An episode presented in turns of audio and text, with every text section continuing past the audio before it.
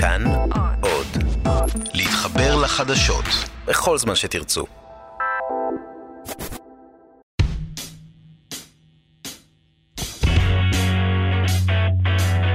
פוליטיקן, הסכת הבחירות של כאן חדשות.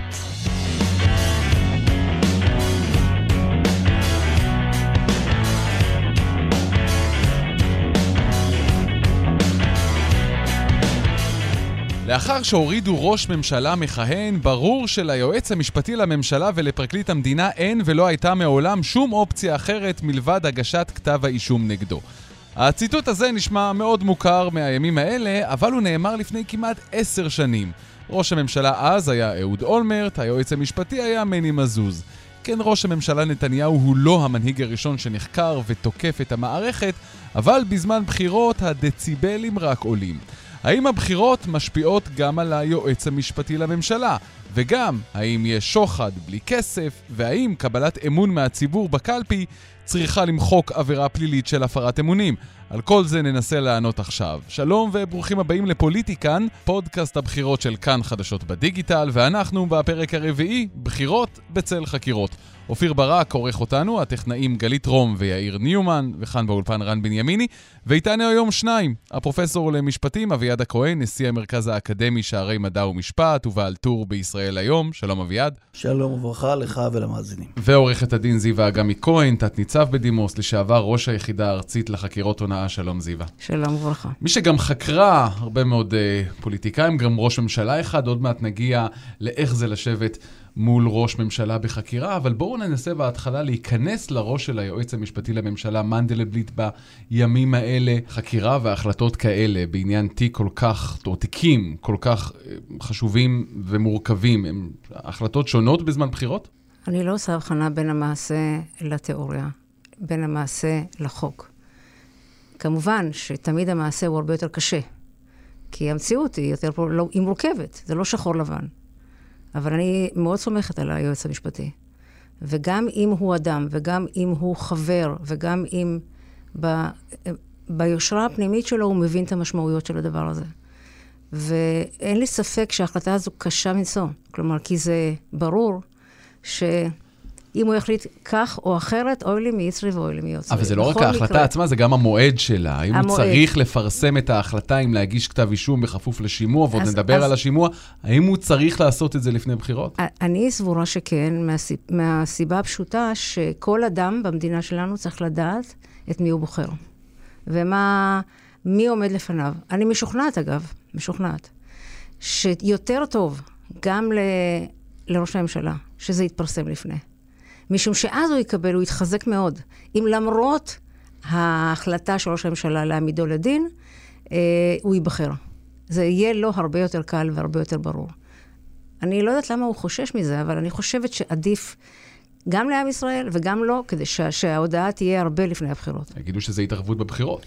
אני אגב לא בטוח, קודם כל, קודם כל ברור שזה התערבות בבחירות, לא באופן ישיר. היועץ המשפטי לממשלה אמור לעשות את מלאכתו, כי כמו בכל יום, יש אפילו גם כמובן הנחיות, גם של יועצים משפטיים שניתנו כבר לפני הרבה שנים, ושל פרקליט המדינה, שבתקופת בחירות, החקירות, כאשר הן נמצאות בשלבים, בשלבים מתקדמים, וגם הפרסום, זה לא רק החקירות, הפרסום של הממצאים של החקירות, אה, בתקופת בחירות לכאורה הכל ממשיך כרגיל, אבל ככל שאנחנו מתקרבים למועד הבחירות, וכאן כמובן השאלה של העיתוי, אז אנחנו נמצאים עכשיו כחודשיים לפני הבחירות, ברור שאם מדובר שבוע לפני הבחירות זה משהו אחר. אני רוצה כאן להסכים עם זיווה, מה שהיא אמרה, אני בכלל לא בטוח, אגב, שראש הממשלה חושש. אני חושד, כן, במרכאות, אה, צריך לזכור שהפעם שבה פרסמו דבר כזה, אומנם שם היה מדובר על הרשעה ולא על uh, המלצה להגיש כתב אישום בכפוף לשימוע, אבל ש"ס קיבלה 17 מנדטים דווקא אחרי שדרעי הורשע. אז יכול להיות שדווקא זה יחזק את ראש הממשלה, זה הכל משחק של הפוך אל הפוך, אבל ברור שמבחינת היועץ, ככל שאנחנו מתקרבים למועד הבחירות, אני חושב שזה בעייתי לא בגלל שהוא לא יעשה את מלאכתו נאמנה, אלא בגלל הנראות של זה. ולכן אם הוא יפרסם את זה עכשיו, בשבוע, שבועיים הקרובים, זה דבר אחד. ככל שהוא יפרסם את זה יותר קרוב למועד הבחירות זה בעייתי. מה שברור שהשימוע בכל מקרה לא יתקיים לפני הבחירות, ולכן בעצם תהיה לנו המלצה, לא יתקיים שימוע וגם לא תהיה עדיין העמדה לדין בפועל, הכל יהיה בגדר של המלצה. אז עכשיו בואו נעשה רגע הפסקה מלדבר על המקרה הקונקרטי הזה ועל התיקים הספציפיים האלה, ונדבר באופן כללי על המושגים ועל ההליך עצמו, על איך חוקרים ראש ממשלה, מהו ההליך שומעים הרבה על שימוע וכולי, בואו רק נסביר את המושגים האלה. איך זה מתחיל? בהרבה מאוד מקרים חקירה נוצרת או באמצעות מידע שמגיע ממקור עלום, או ממידע שמגיע ממקור טכנולוגי. מה זה מקור טכנולוגי? טלפון שנתפס. האזנה. טלפון, האזנת סתר, אה, שבדרך כלל בשביל זה צריך צו, זה כבר הליך חקירתי. זה, זה, זה מה יכול ש, להיות- זה מה שנקרא חומר מודיעיני. חומר מידע מודיעין, מודיעיני. כן, מגיע מידע כלשהו אוקיי. שמעלה חשד כלפי החשוד. בסדר? אם החשד המסוים הזה הוא כבר רומז למצב של ראיות לכאורה שמצדיקות פתיחה בחקירה, לא נוגעים בזה, לוקחים את זה, מכיוון שהדמות, הפיגורה, היא פיגורה פוליטית. בכל רמה, אגב, בכל רמה, זה לא רק לגבי אה, ראש הממשלה, והולכים איתה לגורם הממונה במשטרה, וממנו ישירות ליועץ המשפטי, כדי שהוא בכלל יאשר. בלי אישור של היועץ המשפטי לממשלה, אין שום לא צעד בכיוון... ממשיכים, לא ממשיכים. לא ממשיכים. כלומר, עכשיו- היועץ המשפטי לממשלה מלווה את החקירה הזאת ממש ממש מההתחלה. ממש מלכתחילה. והוא בעצם בוחן עם החוקרים במה מדובר. האם, מה האופציות כאן? מה האפשרויות? אז הוא מורה להם להמשיך את החקירה או לא לפתוח בחקירה. יש כאן שתי אופציות, תלוי בעוצמת נכון, הראיות או- והמידע שכבר נאסף. אבל או- למשל, במקרה הזה פה של נתניהו, אומרים אה, תומכיו, היועץ ממש פעל באופן אקטיבי, אמר לחוקרים, תביאו לי, אה, ממש תפשירו את הקרחון, אני רוצה לראות מה יש מתחת. אז זה- לכן התחלתי במידע. זאת אומרת, הרבה מאוד מצבים בהם לא היועץ ולא המשטרה יודעים מה יש מתחת לקרחון, אוקיי? ו... אבל אי אפשר להשאיר את הקרחון ככה. ומה השלבים הבאים? הימים הבאים לאחר שכל החומר נמצא לפניו. אגב, צריך להדגיש כל הזמן שהיועץ הוא לא לבד. יש איזה מין דימוי שהיועץ יושב נכון. לבד. מדובר בצוות של לפעמים חמישה אנשים, לפעמים עשרה אנשים, לפעמים גם שלושים אנשים שיושבים בחדר. אז בין מדובר באנשי המשטרה, אנשי החקירות, גם המשפטנים, גם המשנים של היועץ בדרך כלל, והצוות שלו, זה מדובר במתמחים שלו ובעוזרים שלו. מדובר בצוות, כמו שאמרתי, של עשרות, עשרות אנשים, ולכן גם ההחלטה, אגב, גם זה במשנים, נכון שההחלטה הסופית. היא שלו, אבל בדרך יש הרבה הרבה מאוד תחנות, כמובן פרקליט המדינה עם כל הצוות שלו. אה, לאחר מכן הוא צריך בעצם לגבש את ההחלטה, האם, האם המבחנים שנקבעו, האם העניין של ראיות לכאורה, האם הראיות האלה מגבשות אכן עבירה, האם יש סיכוי סביר להרשעה, ואז הוא צריך לקבל את ההחלטה האם אה, יש... האם נוצר הבסיס להעמדה לדין? הרבה הרבה מאוד מקרים, כפי שאנחנו שומעים לא פעם ולא פעמיים, גם הוא מבקש השלמות חקירה, מכיוון שהדברים הם לא שחור לבן, בכלל המשפט הוא לא עניין מתמטי, יש הרבה מאוד שאלות של פרשנות למשל. יכולה להיות הסכמה על ראייה מסוימת, הראייה קיימת, אבל הפרשנות שלה יכולה להתפרש בהקשרים שונים. אם אה, נזכיר בפר, בפרשיות שעכשיו נבדקות, האם מתנה מסוימת, האם היא שוחד, האם היא לא שוחד, היא מקובלת בנסיבות העניין, לא מקובלת. עוד נגיע לזה. אז סוג הזה של שאלות שלפעמים שאלות של פרשנות. כמובן זה כל שאלה של בעיני המתבונן ואת מי אתה שואל, ומה המבחן המשפטי. ולאחר כל התהליך הזה הוא צריך להחליט האם הוא אכן מגיש כתב אישום או לא. ובדרך כלל היום, כפי שגם את זה אנחנו שומעים, כתב האישום לא מוגש מיד, אלא מאפשרים לאותו חשוד, אה, נאשם בפוטנציה, אה, שימוע יחד עם עורכי הדין שלו, שלפעמים יכול לשנות את כל ההחלטה. מה זה שימוע? שימוע הוא בעצם הליך שאגב, במשך הרבה שנים הוא לא היה קבוע בחוק, היום הוא כבר מעוגן גם אה, בחוק וגם בהנחיות יועץ משפטי לממשלה. זה הליך שבעצם מאפשרים לאותו נאשם פוטנציאלי שרוצים להגיש נגדו כתב אישום, להשמיע טענותיו. הוא חלק ממה שאנחנו מכנים במשפט בכלל זכות הטיעון. כל אדם שעומד להיפגע, יש לו זכות להשמיע טענותיו בטעם הפגיעה, מכיוון שעצם ההגשה של כתב האישום, כבר בה יש פגיעה, ולכן עושים את התהליך הזה. אבל אחרי כל כך הרבה חודשים, לפעמים שנים שיש- של חקירה, מה הסיכוי שבהליך הזה של השימוע, עורכי הדין של החשוד ישכנעו את היועץ המשפטי לממשלה לבטל את כתב אז האישום? אני רוצה להזכיר לך, זה לא דווקא לבטל, יכול להיות גם להמיר את סעיפי האישום. אני רוצה להזכיר לך שימוע מאוד מפורסם, שבזמנו, אומנם לא עם ראש הממשלה, רק במרכאות עם נשיא מדינה, עם אה, משה קצב, שבעקבות השימוע שערכו ה...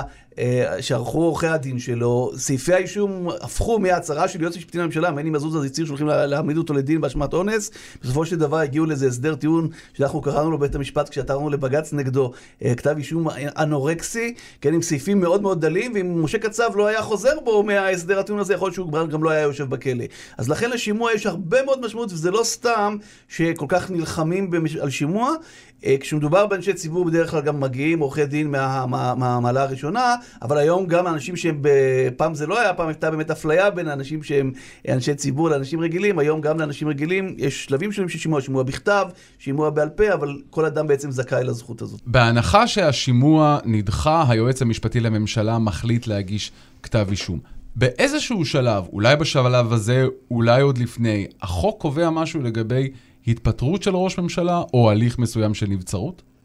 ממש לא, ממש לא. החוק, אה, החוק שנוגע לראש הממשלה קובע שהוא יכול להמשיך לכהן גם אם יש החלטה על כתב אישום, גם אם יש דיון, גם אם יש הליך הוכחות, גם אם יש הכרעה, עד שהפסק דין, ההחלטה חלוטה, כלומר גם ערעור. זאת אומרת, הוא יכול לכהן בכל זמן זה. זה, זה, זה, שונה, זה שונה משרים? לא, אז פה צריך לעשות הבחנה אחת. החוק לא שונה לגבי שרים. חוק יסוד הממשלה אומר שגם שר...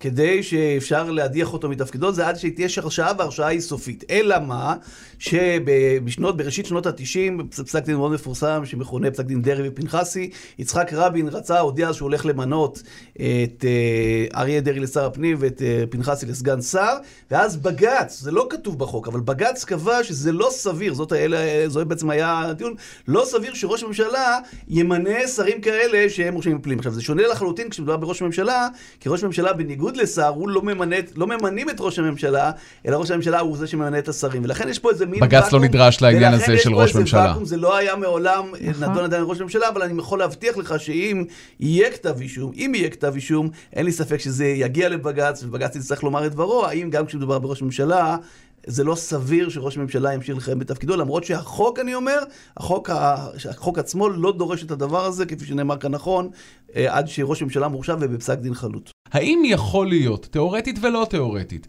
שתופרים לראש ממשלה תיק במצב כזה שבו מעורבים כל כך הרבה אנשים? הרי זו הטענה של ראש הממשלה נתניהו ואנשיו. תראה, טענת הקונספירציה היא טענה מוכרת, מה שנקרא, אה, אה, מקדמת דנא. באמת צריך להניח שכאן כולם, מי האחרון שבהם, מי הראשון החוקרים עד אחרון הפרקליטים, מושחתים, כדי שזה יקרה. מכיוון שאני לא, לא רק שאני לא חושבת כך, אני הייתי שם. אני בטוחה שכך. לא החוקרים מושחתים, לא הפרקליטים מושחתים, לא אה, היועץ המשפטי, בטח לא אה, פרקליט המדינה ולא משניו. ולכן קשה לי עם הביטוי תופרים תיק. זה, זה מה שנקרא, זה משהו, עגה שמגיעה מהעולם העברייני. אין בכך כלום, זה סתם, תסלח לי על הביטוי, זה, זה פטפוטי סרק, אין כאן כלום. בטח לא תפירת תיק. תפירת תיק זה ממש לביים ראיות. אני מאוד אופתע אם זה יהיה המצב. ברור, אני חושב, כל מי שמכיר את הפרקליטים ואת האנשים שעוסקים בממלכה ואת חוקרי המשטרה, אז ההנחה היא שכולם, וככה אנחנו צריכים לקוות, וככה גם בהיכרות איתם, אנשים שהם אה, תמי לב ועושים את מלאכתם נאמנה, זה לא אומר שהם לא יכולים לטעות, אבל בוודאי שאין להם מניעים זרים. אלא שבצוותים כל כך גדולים, וזה שוב לדעתי, זאת אחת הרעות החולות של, חולות של חקירות מהסוג הזה, כיוון שיש כל כך הרבה אנשים, יכולות להיות דעות שונות. ואז יש לך עמדה שבו פרקליט בכיר, ואני מדבר על פרקליטים בכירים, פרקליט בכיר יכול להיות משנה לפרקליט המדינה, אומר שצריך להעמיד לדין שיש מספיק ראיות, והפרקליט השני אומר לו שאין מספיק ראיות, ואז היועץ המשפטי לממשלה בעצם צריך גם להכריע בין הפרקליטים, ששניהם אגב ישרים, שניהם מגיעים ממקום טוב.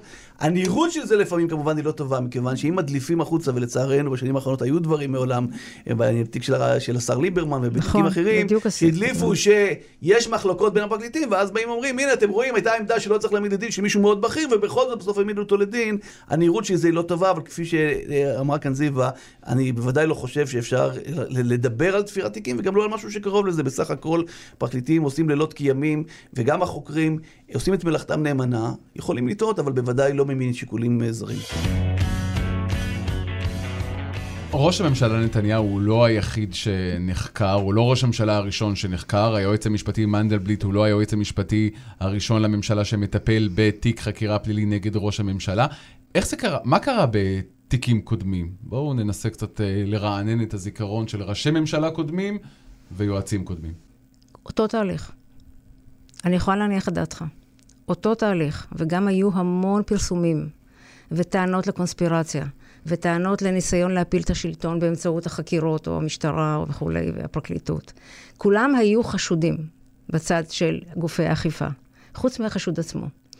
אני זוכרת היטב את התקופה הזאת, שבה כמעט כל פיפס מהחקירה יצא החוצה, אני עוד לא הייתי ביחד. את חקרת את אולמרט. כן, לא בתקופה שאני חקרתי אותו, אבל לפני זה.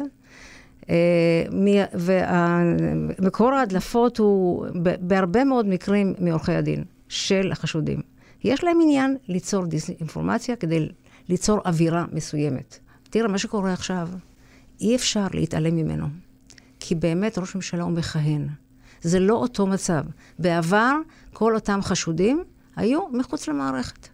וכוחם היה פחות בצורה משמעותית. הם גם כן עשו שימוש בכלי התקשורת. ראש הממשלה שרון נחקר בעודו מכהן. נכון, אתה צודק. גם נתניהו בסבב הראשון, בפרשת המדי, נכון, הוא לא היה, לא, אז הוא, נכון, נכון. אבל מה שאני אומרת הוא, זה שונה. הגענו לשלב מאוד מאוד שונה, במובן הזה שכמעט אוטוטו יש כבר החלטה, וראש הממשלה מרשה לעצמו, בהתבטאויות יוצאות דופן, אה, לפגוע במערכת האכיפה בצורה שאני אף פעם לא, הייתי, לא חוויתי.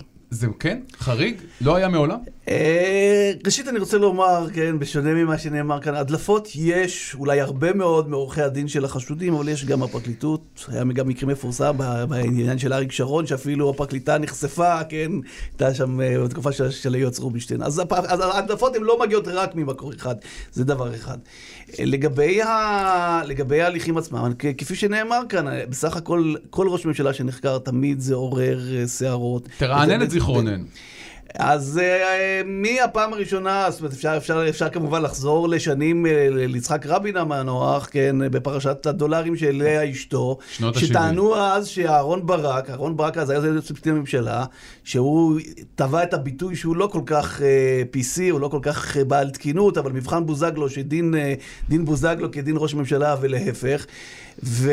לאה רבין לא שכחה לברק. לא רק שהיא לא שכחה לו, אני אומר, אבל אז גם הייתה טענה שברק בעצם עושה את הכל, שוב, כדי להפיל את אה, שלטון, אה, שלטונו של רבין, כי מה שצריך לזכור, לא רק רבין הוא עמד לדין אז, אלא גם אשר ידלין ויעקב לוינסון ואברהם עופר המנוח שהתאבד במהלך החקירה, ולכן אז טענו שבעצם היה פה איזה, שוב איזה מין מהלך, שהוא מהלך שאולי אה, הוא מהלך פוליטי. אז הטענות האלה תמיד נשמעו, ולאחר מכן כמובן אריק שרון עם פרשת האי היווני, וכמובן אולמרט, שפה זיווה אולי תוכל לספר לנו ממקור ראשון.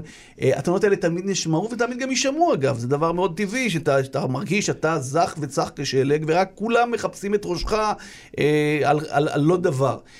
בפועל, כפי שאמרתי, אנחנו צריכים כולנו אה, גם לקוות וגם להאמין, וכל עוד זה לא מוכח אחרת, כן? אם, אם מוכח אחרת, אז כמובן שאם יש מישהו שסורח בתוך המערכת, צריך להדיח אותו ולהעמיד אותו לדין.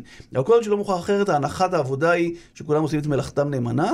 יכולים לטעות, כפי שאמרתי, אבל בוודאי שהם עושים את מלאכתם נאמנה, ולכן כל האמירות האלה, אין להם מקום. גם צריך לזכור עוד דבר אחד חשוב, שאין לנו פרקליטות אחרת ואין לנו משטרה אחרת, אז כל מי שמדבר על אה, ניסיונות להדיח וכולי, השאלה מה האלטרנטיבה, מה החלופה, שאדם יחקור את עצמו, שאדם ייקח חוקרים שנוחים לו, זה בוודאי לא דבר, מדינה שהיינו רוצים לחיות בה. לא, החלופה שהם מציעים זה שראש הממשלה לא, יחק, לא יחקר, כשהוא אז, בראשות אז, הממשלה. אז זאת הצעה, מה שמכנים החוק הצרפתי, כן. שרק אחרי שזה, זה דבר שהוא הרסני כמובן, נתאר לעצמנו. רגע, רק נאמר, החוק הצרפתי זה חוק, חוק ש... שבא ואומר לא לחקור את ראש הממשלה בתקופת כהונתו. כל, כל, כל, כל עכשיו, דבר ראשון, יכול להיות שראש הממשלה יכהן 10 ו-20 שנה, אז מה, אז נחכה עד אחרי 20 שנה, ואם מגבילים את זה לשתי קדנציות?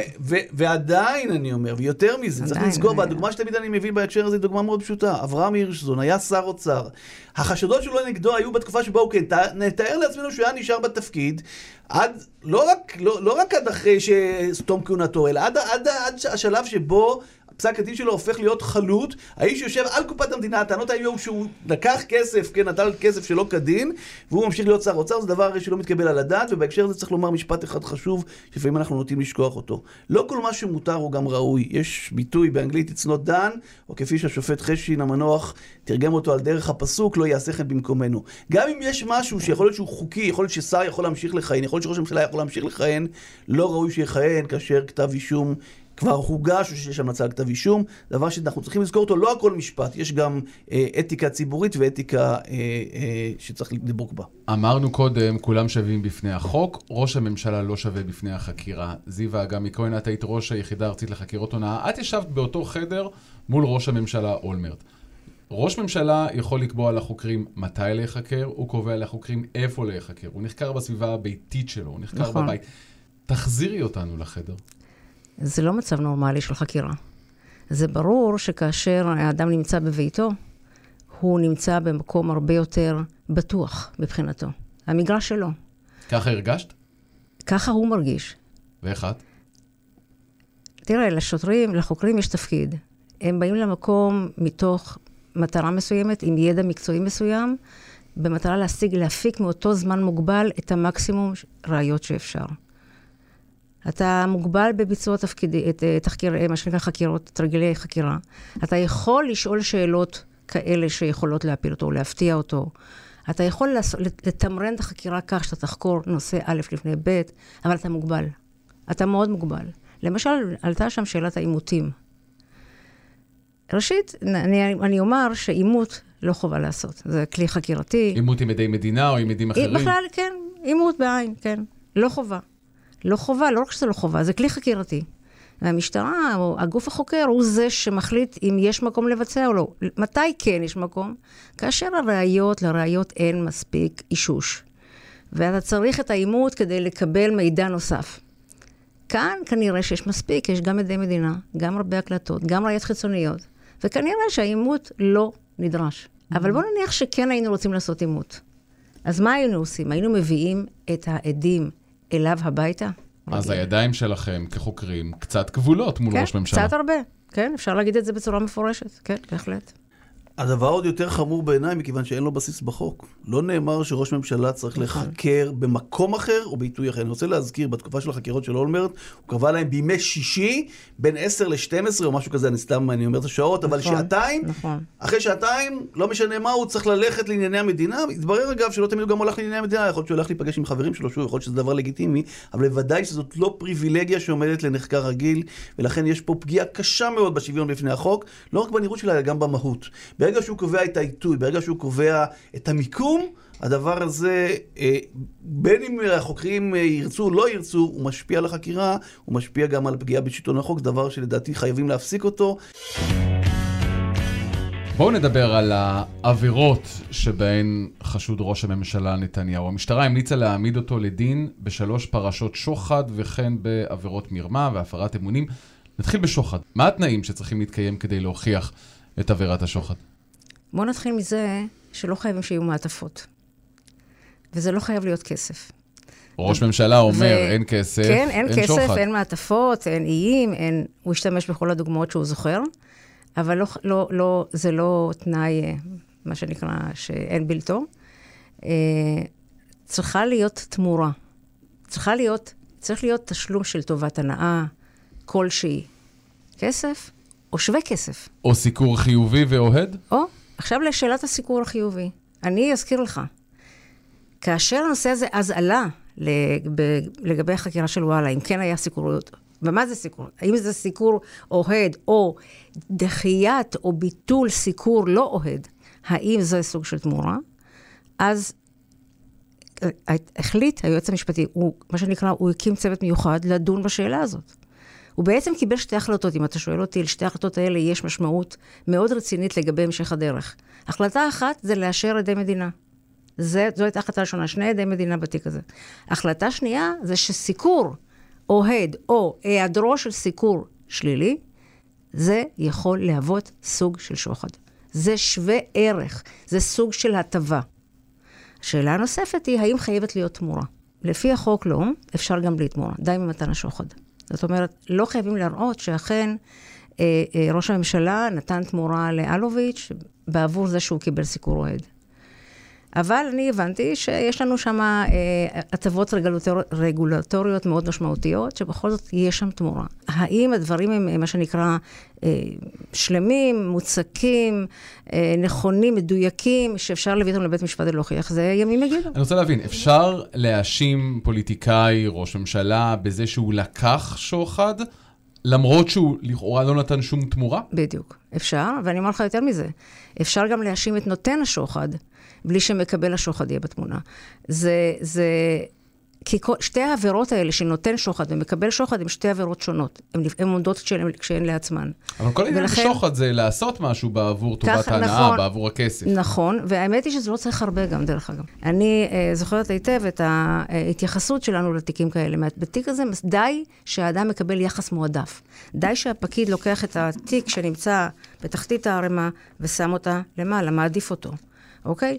זה סוג של תמורה. אבל אם הוא קיבל סיקור אוהד... אני דיברתי על לאורך זמן סיקור אוהד, ודחייה של סיקור נגטיבי, או ביטול סיקור נגטיבי, השפעה ממשית, לא, לא אה, פעם אחת מקבל סיקור אוהד ופעם אחת נדחה סיקור לא אוהד. אוקיי? אה, אני לא יודעת אם ספרו את כמויות, מספר הפעמים שזה פורסם באופן חיובי או באופן שלילי. מה שאני אומרת הוא, לעניין העבירה עצמה, די שהוא קיבל. אני חושב שיש לנו פה הרבה, לפחות אני, אני, יש כאלה שיודעים את הכל, אני לא, אני לא ראיתי לא את חומר הראיות ולא את ההמלצות בעיניים, ואני חושב שאנחנו צריכים להיות מאוד זהירים. הדבר השני, דווקא בסיפור של הסיקור האוהד, בוודאי שמבחינה משפטית, החוק, וזה חוק, זה אפילו לא פרשנות, החוק מדבר על טובת הנאה. בין בכסף, בין בשווה כסף, בין באופן ישיר ובין באופן עקיף. זאת אומרת, עבירת השוחד היא אחת מהעבירות בחוק העונשי שמנוסחת בצורה הכי רחבה שיכולה להיות, כפי שנאמר פה, המקבל לא חייב אפילו לדעת שמישהו רצה לתת לו שוחד ולהפך. אבל... במקרה של סיקור עיתונאי, אני חושב שהדבר הזה הוא הרבה יותר בעייתי. הוא בעייתי מבחינה זאת שהיו עשרות אם לא מאות פוליטיקאים שהיו להם כתבי חצר במשך שנים, כולל ברשויות, של, ברשויות שהיה להם השפעה על החלטות שיכולות להשפיע על אותם כתבי חצר או על אותם בעלי הון. צריך לזכור שאצלנו אמצעי התקשורת, כן, ההון שלטון, הם יש להם גם כל מיני עסקים אחרים.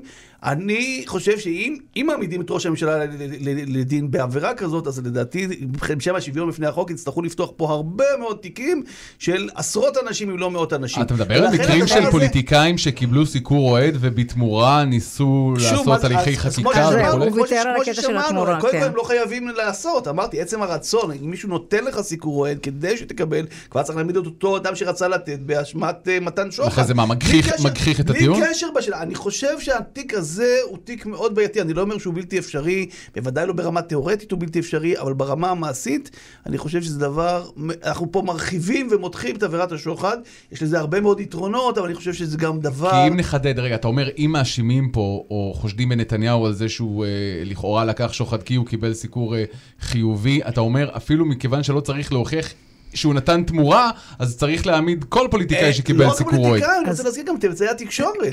כמו ששמענו, אדם שנותן שוחד, גם אם מקבל השוחד, הפוטנציאלי לא עשה שום דבר, אפילו לא ידע על זה שרוצים לתת לו שוחד. אני שאני עכשיו מסקר באופן אוהד פוליטיקאי מסוים, כי אני רוצה לקבל ממנו משהו. הוא בכלל לא יודע בזה, הוא לא מודע לזה, הוא רק רואה שפתאום בעיתון המסוים, או בכלי התקשורת המסוים, פתאום כל הזמן כותבים עליו דברים יפים, הוא בטוח שהוא כזה. הוא אפילו לא יודע שרוצים להשפיע על איזו החלטה שלו בעניין אחר, או בעניין שנתון להחלטתו. ולכן הדבר הזה בעיניי הוא מאוד בעייתי, זה לא אומר שהוא בלתי אפשרי, אני אומר שוב, אבל הוא מאוד בעייתי, במיוחד בהקשר הזה, שיש, למיטב ידיעתי, וזה לא דברים אפילו סודיים, חלק מהם היו דברים גלויים על פני שנים, של פוליטיקאים שיש להם פשוט אמצעי תקשורת שמסתכלים אותם. אתה יכול לפתוח עיתון, אני לא אשכח את זה.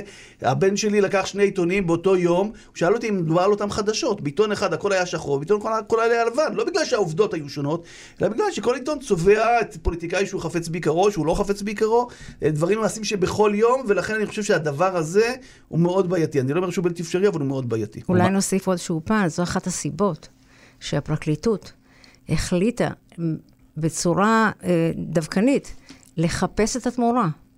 פשוט לחפש את התמורה. ואני חושבת שהעניין הזה של לבדוק את ההטבות הרגולטוריות שניתנו לוואלה, שהבעלים שלו זה אלוביץ', היו דווקא בגלל זה. אני, אני אגיד לך, אני אזכיר לך משהו דומה. שונה, אבל דומה בהקשר ה... אה, כשהיה מדובר בשוחד לאולמרט, אה, לא... אגב, זה פרשת הולילנד, אני מזכירה לך. אה, לא הייתה, לא הייתה הסתפקות רק במעטפות, אוקיי?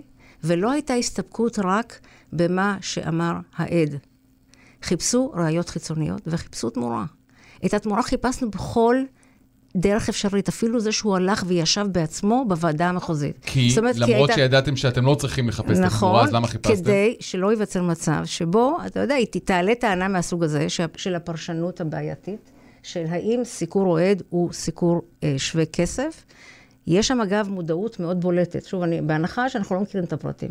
יש מודעות מאוד גבוהה של ראש הממשלה ורעייתו לגבי הסיקור האוהד הזה, כי הם לקחו חלק בתכנון ו, ו, ו, וניווט של הסיקור. לפחות לגבי וואלה, כמו שזה התפרסם. עבירת הפרת האמונים, שגם בה המשטרה ממליצה להעמיד לדין את אה, ראש הממשלה. מה זו העבירה הזו?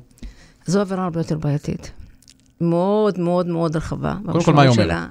היא אומרת שאדם שנמצא בתפקיד שלטוני כזה או אחר, צריך לנהוג כפי שהתפקיד הזה מחייב אותו. ואם הוא עושה משהו, טוב, זה מאוד תפקידו, כללי. נכון, זה מה שאני אומרת, זה תפקיד, זה, זה, זה, זו עבירה מאוד מאוד מאוד כללית, שהיא נבנתה אגב פסיקה.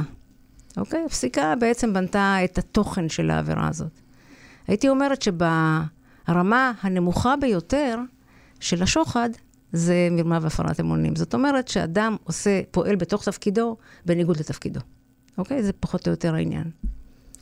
זאת עבירה שלמרות שבדרך כלל אומרים שהיא ברף התחתון, והיא אכן ברף התחתון של עבירות ה... של טוהר המידות בשירות הציבורי, עדיין היא עבירה חמורה, אבל ההגדרה שלה היא באמת מאוד בעייתית. אה, זה עלה בזמנו בפרשת שבס, ולימים בפרשת צחי נכון. הנגבי עם העניין של המינויים הפוליטיים. ההגדרה שלה היא כל כך רחבה, אנחנו מכנים אותה, משפטנים, עבירת סל. אתה יכול להכניס לתוכה כמעט כל מעשה. אה, שהוא קצת חריגה מהנורמה, ואז השאלה גם מהי הנורמה, האם אתה באמת חרגת מהנורמה, או אם עשו את זה לפניך עשרות שנים, למה אתה שונה מכל האחרים שהיו לפניך? אז- לכן גם בית המשפט אה, העביר עליה ביקורת, יש גם המלצה לעשות רוויזיה מאוד גדולה בכל העבירה הזאת. מדברים על זה שנים, זה לא יקרה. אה, אני לא בטוח לא. ולפרט אותה, בעיקר שיש פה שוב בעיה מבחינת שלטון החוק, מכיוון שאדם שרוצה להכווין את ההתנהגות, הרי אנחנו יוצאים מנקודת הנחה שהחוק צריך להיות ברור. כיוון שהעבירה הזאת היא כל כך עמומה, כל כך לא בהירה, אתה יכול תמיד לבוא ולומר, אני לא יכולתי לדעת איך להתנהג, כי מי קבע שהדבר הזה שאני עושה הוא באמת חריגה מהנורמה, דבר מאוד בעייתי. אז בתיקים האלה הספציפיים שאנחנו מדברים עליהם, תיקי נתניהו, מהי פה עבירת הפרת האמונים? היא יכולה לבוא לידי ביטוי גם בקבלת המתנות כביכול, כן? היא יכולה לבוא לידי ביטוי גם בקבלת ה... בהחלטות שהוא נתן, הרגולטוריות לטובת ה... הוא קיבל החלטות וניהל עסקים, עסקים במרכאות, כן? שוב, הכל בהנחה שאנחנו ש... מגבשים את עמדתנו על סמך מה שפורסם בעיתון, אנחנו לא יודעים שום דבר אחר. אה, הוא ניהל אה, בכובעו כשר תקשורת. כאילו איש עסקים מנהל משא ומתן עם איש עסקים אחר, כאשר הוא היה צריך בעצם לדאוג לאינטרס של המדינה ושל העם שלו. אז העם שלו. אז בדיוק בהקשר הזה של העם שלו, אני רוצה להקריא לכם משפט שאמר לאחרונה חבר הכנסת דוד ביטן מהליכוד, גם הוא בעצמו חשוד בפלילים. הוא אומר כך, מה זו הפרת אמונים? זו עבירת צד שצריך לבטל אותה כבר. אם הציבור יבחר בנתניהו שוב, זה אומר שהוא לא הפר את האמון הציבורי, ואין פה הפרת אמונים. ממש לא, הפרת אמונים זה מושג נורמטיבי, זה לא מושג שלה. גם אם יהיה 100% ממדינת ישראל שיחשבו שפלוני אלמוני הוא ישר וטהור, עדיין החוק לא ישתנה בגלל זה. אז זה מבחן נורמטיבי. אבל הפרת האמונים אגב יכולה להתבטא, אם נרצה להיות, אה, להתבטא בצורה בוטה, בעצם זה שאדם מחזיק כמה תיקים, גם זאת יכולה להיות הפרת אמונים. מכיוון שאדם נורמלי לא יכול להיות גם ראש ממשלה, גם שר חוץ, גם שר ביטחון, גם שר תקשורת. כמובן שאפשר למתוח את העבירה הזאת לכל הכיוונים, ולכן אני אומר, זאת הבעייתיות של העבירה הזאת. זה אולי היתרון שלה מבחינת רשויות הת- הת- התביעה, הם יכולות להכניס לעבירה הזאת כמעט כל דבר, וכדבר שבשגרה זאת עבירת סל, שתמיד אם לא מצליחים להרשיע אותך בעבירות החמורות, אז מרשיעים אותך בהפרת, במרמה והפרת אמונים, אבל אני חושב שבהחלט זאת עבירה מאוד בעייתית, ולכן גם במקרים מסוימים, כשלא הצליחו להרשיע בעבירה הגדולה, אז גם בית המשפט בסופו של דבר זיכה גם בעבירה הזאת, מכיוון שכפי שאמרתי, זאת עבירת סל שאתה יכול להכניס לתוכה כמעט כל דבר, ולכן היא כל כך בעייתית. כשאת, זיווה, מנהלת את התיק נגד אולמרט בזמנו, משהו מהלחצים האלה החיצוניים מגיע גם אלייך? משפיע עלייך? תגידי לי שלא, אבל... לא, אני, אני, מוכרחה, אני רוצה לנסות לספר לך את הסיפור כהווייתו. לחצים יש כל הזמן. גם חקירות זוטרות יכולות להיות כאלה שיזמינו לחצים, יש מישהו שמכיר מישהו. אוקיי? די בכך שמישהו מכיר מישהו. פעם זה היה בעבר הרחוק שלי, הרחוק, ממש הרחוק, זה היה די מקובל. היום, כמעט שאף חוקר ואף קצין לא מעז לדבר עם רעהו על תיק חקירה. אני כבר לא מדברת על תיקים שנמצאים ביחידות ארציות, ששם הם ממודרים. רגע, אבל את אומרת בעבר. היה, היה רגיל. היה- מה, היה- מה רגיל? מה? היה מה רגיל, איזה אתה לחץ? יודע שמישהו מרים טלפון ואומר, תגיד, אתה אה, נמצא אצלך XYZ? כן. אתה חוקר אותו? כן. אה, תראה, תשגיח שהוא לא ייפגע וכולי וכולי. ככה? אה, ממש ככה? כן, ואם אתה היית יכול לסייע, באיזה מובן לסייע? יש שיקול דעת מאוד מאוד רחב במובן הזה שמשקל העבירה, יש ראיות, אין ראיות, חוסר עניין לציבור, לא חוסר עניין לציבור. זה היה קורה. הלחצים כאן זה, סיפור, זה סאגה אחרת לגמרי. באיזה לחצים את נתקלת בחקירת אולמרט? אני אומרת, כשא' בתיק הולילנד, אולמרט כבר לא היה. הוא לא היה ראש ממשלה, כן. אני מזכירה לך. ב', הלחצים שהופעלו מופעלים מכל כיוון, בעיקר על הדרג הבכיר, שזה ראש האגף. והיועץ המשפטי. ובפעם האחרונה, להחליף חוקרים לדוגמה. זה סוג של לחץ. אה, האם עושים את התהליכים האלה בצורה, במקרה שלי, אגב, אף אחד לא הוחלף, עם אף אחד לא דיברו, לא פגעו, לא פגעו בי, לא דיברו איתי, לא אמרו לי שום דבר. כן ניסו להפעיל אנשים מתוך הארגון שמכירים XYZ, אבל בגדול ידעו שאליי אי אפשר, אי אפשר לפנות. אני אומרת לך שוב, כמות הלחצים שמופעלת במצבים כאלה היא בעיקר מזיזה או גורמת לחקירה להיות א', מאוד ממודרת, ב', מאוד מדויקת, וג', מאוד זהירה. ואת הולכת לישון עם המחשבה שאני מנהלת פה חקירה שעלולה להפיל ראש ממשלה? אתה תתפלא, אבל אני תמיד, אני תמיד משווה את החוקרים של, של אותה חקירה כמנתחים. אתה יודע, כשהמנתח ניגש לגוף של האדם שהוא מנתח, הראש, הכל מכוסה. הוא מנתח רק את החלק שהוא צריך לנתח. זה בדיוק ככה. זאת אומרת, אתה לא אמור להיות מושפע. כשישבתי בחדר, אני לא הרגשתי שאני, גם אגב, גם לא, גם לא האנשים שלנו, אנשים מאוד מקצועיים. לא הרגשתי שאני מאוימת, או חוששת, או חרדה, או, או מפילה ראש ממשלה. כן, הבנתי שמדובר באירוע חריג, זה ברור. הבנתי שמדובר במגה פיגוע מבחינתו, מבחינת האדם שיושב מולי. הבנתי גם למה הוא מתנהג איך שהוא מתנהג. אבל מכאן ועד להגיד שבגלל שהוא ראש ממשלה, אנחנו חוששים, ו... לא, ממש לא. החקירה מקצועית, היא הוגנת. אני רוצה להגיד עוד משהו על החקירה. ביחידה ארצית, עד שמתחילים לחקור, עד ש... שאני אומרת לחקור, כוונתי לחקירה גלויה, עד שיוצאים לשלב המעצר, יש המון מאוד שלבים, המון המון שלבים של הכנה. כשאני מדברת על שלבים של הכנה, אני אומרת הכנת ראיות. וזה לא רק הכנת הראיות, זה גם הכנה שהחוקרים יושבים ומכינים את השאלות לחקירה. זאת אומרת, כשהנחקר מגיע, יש לי 50 עמודים עם 100 שאלות מוכנות, כשבתוכם שזורים כל כוונותיי להגיע, לסחוט ממנו את התגובה האותנטית ואת הראייה, ראיית האמת. עכשיו, לא כל אדם יכול לעמוד בחקירה ממושכת, ובהרבה מאוד פעמים אתה יכול אגב, להזכיר לו, מה שנקרא, לשאול אותו שאלה על דבר מסוים, ואחר כך לשאול את אותה שאלה בצורה אחרת, כעבור עוד איזה 20 שאלות. לא כולם שמים לב. לא כולם יודעים להיות קוהרנטים. לא כולם זוכרים היטב את מה שהם אומרים. ולכן גם ראש ממשלה נופל בחקירה כזאת. זאת אומרת, לא, לא צריך ללכת כל כך רחוק כדי להגיע למצב ראייתי. בדרך כלל, יש לי ראיות חיצוניות, שזה מסמכים שמדברים, זה עדים שמדברים. לרוב החקירה באמת היא רק uh, השלמה נדרשת. אני רוצה לדייק, זיווה אמרה שהיא לא הייתה אמורה להיות מושפעת, ובוודאי שזה נכון, והיא גם לא התכוונה להיות מושפעת, והיא, כמו שהיא אמרה, כמו מנתח, כמו איש מקצועי שניגש לתפקיד, עושה את מלאכתו. אבל אני חושב, ואני דווקא רואה את זה, אותה טענה אולי גם לגבי שופטים, כשיש לך מאמרים בעיתונות שבמהלך המשפט כבר מתחילים להגיד אם מישהו אשם או לא אשם וכולי.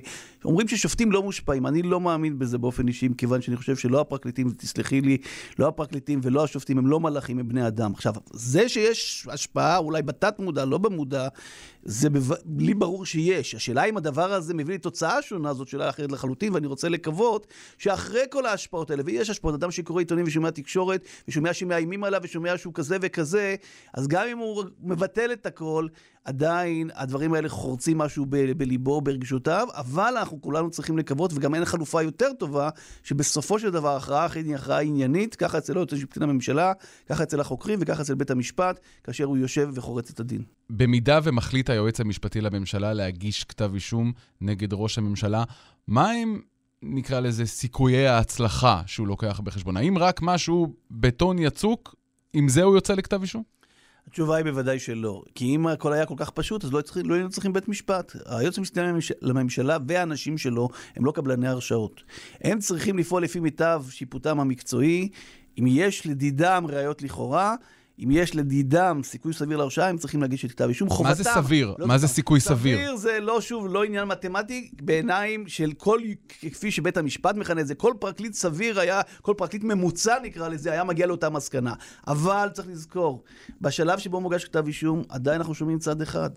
עדיין לא נחקרו העדים בחקירות נגדיות. עדיין לא נתגלו אולי כל מיני דברים שעדים על דוכן עדים פתאום מתמוטטים, או עדי מדינה אפילו, והיו דברים מעולם, שינו את עמדתם. ולכן, אני אומר, זה שני שלבים שונים לחלוטין. היועץ המשפטי לממשלה צריך לפעול לפי מיטב שיפוטו. אם הוא חושב שהתקיימו העילות להעמדה לדין והשיקול צבאי יש עניין לציבור כמובן, זה עוד דבר גם שלא הזכרנו. ראיות לכאורה, עניין לציבור וסיכוי סביר להרשעה, הוא חייב, הוא לא רק uh, יכול, הוא חייב להגיש את כתב האישום. זה לא אומר שאדם יורשע בסוף, בשביל זה יש לנו הליך פלילי, בשביל זה אפילו אחרי שבית משפט מכריע, יש לנו הליך של ערעור. ולכן אנחנו נמצאים בשלב מאוד מאוד מקדמי, ולכן צריך מאוד להיזהר, אני תמיד אומר, זה לא רק עניין פורמלי של חזקת החפות, אלא צריך מאוד להיזהר. אנחנו עדיין, גם כשמוגש כתב אישום, זה עדיין אומר שאדם מורשע. לסיום, דיברנו על היועץ המשפטי לממשלה ועל השיקולים שלו בבואו להגיש כתב אישום או לא להגיש, על עוצמת הראיות, על סיכויי ההרשעה.